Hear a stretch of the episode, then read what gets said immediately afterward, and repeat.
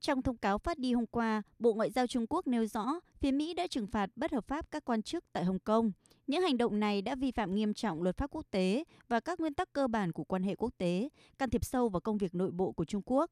Để đáp trả, Trung Quốc sẽ áp đặt các biện pháp trừng phạt đối với cựu Bộ trưởng Thương mại Mỹ Wilbur Burroughs và các cựu đại diện của một số tổ chức. Thông báo của Bộ Ngoại giao Trung Quốc cũng kêu gọi Mỹ dừng can thiệp sâu vào công việc nội bộ của Trung Quốc. Phát biểu tại cuộc họp báo, người phát ngôn Bộ Ngoại giao Trung Quốc Triệu Lập Kiên nhấn mạnh. Trung Quốc luôn tin rằng các mối quan hệ Mỹ-Trung nên dựa trên sự tôn trọng, bình đẳng và hiểu biết song phương, thay vì chỉ mang lại lợi ích cho một bên. Sự phát triển của quan hệ Mỹ-Trung cần một hàng rào bảo vệ, song không có nghĩa là nó được xác định thông qua các lệnh trừng phạt đơn phương của Mỹ. Mỹ nên dừng can thiệp vào các công việc nội bộ của Trung Quốc, dừng bôi nhọ và làm tổn hại lợi ích của Trung Quốc. Đây chính là hàng rào bảo vệ cho mối quan hệ song phương đúng đắn nhất. Đây là lệnh trừng phạt đầu tiên được Trung Quốc áp đặt theo luật trừng phạt chống nước ngoài mới được thông qua vào tháng 6 năm 2020. 2021. Trước đó, Trung Quốc đã áp đặt lệnh trừng phạt đối với hai ủy viên thuộc Ủy ban Tự do Tôn giáo Mỹ vào tháng 3 và 28 người Mỹ khác vào tháng 1.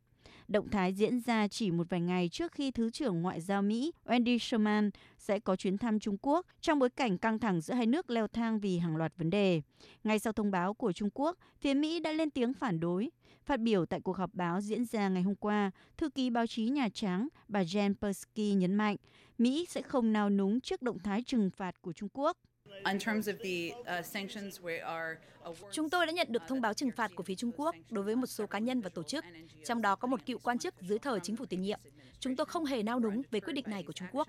Hành động trên của Trung Quốc là một ví dụ mới nhất cho thấy Trung Quốc đang trừng phạt nhằm vào các cá nhân, công ty và tổ chức dân sự. Và đây chính là cách Trung Quốc phát đi tín hiệu chính trị cho thấy nguy cơ chính trị đang gia tăng. Trước đó một tuần, Ngoại trưởng Mỹ Antony Blinken đã thông báo về việc áp đặt trừng phạt 7 quan chức Trung Quốc tại Hồng Kông. Giới phân tích nhận định các biện pháp ăn miếng trả miếng của Trung Quốc và Mỹ được cho sẽ khiến quan hệ giữa hai nước trở nên căng thẳng hơn và ít nhiều ảnh hưởng tới cuộc gặp giữa Thứ trưởng Ngoại giao Mỹ Wendy Sherman cùng với giới chức Trung Quốc.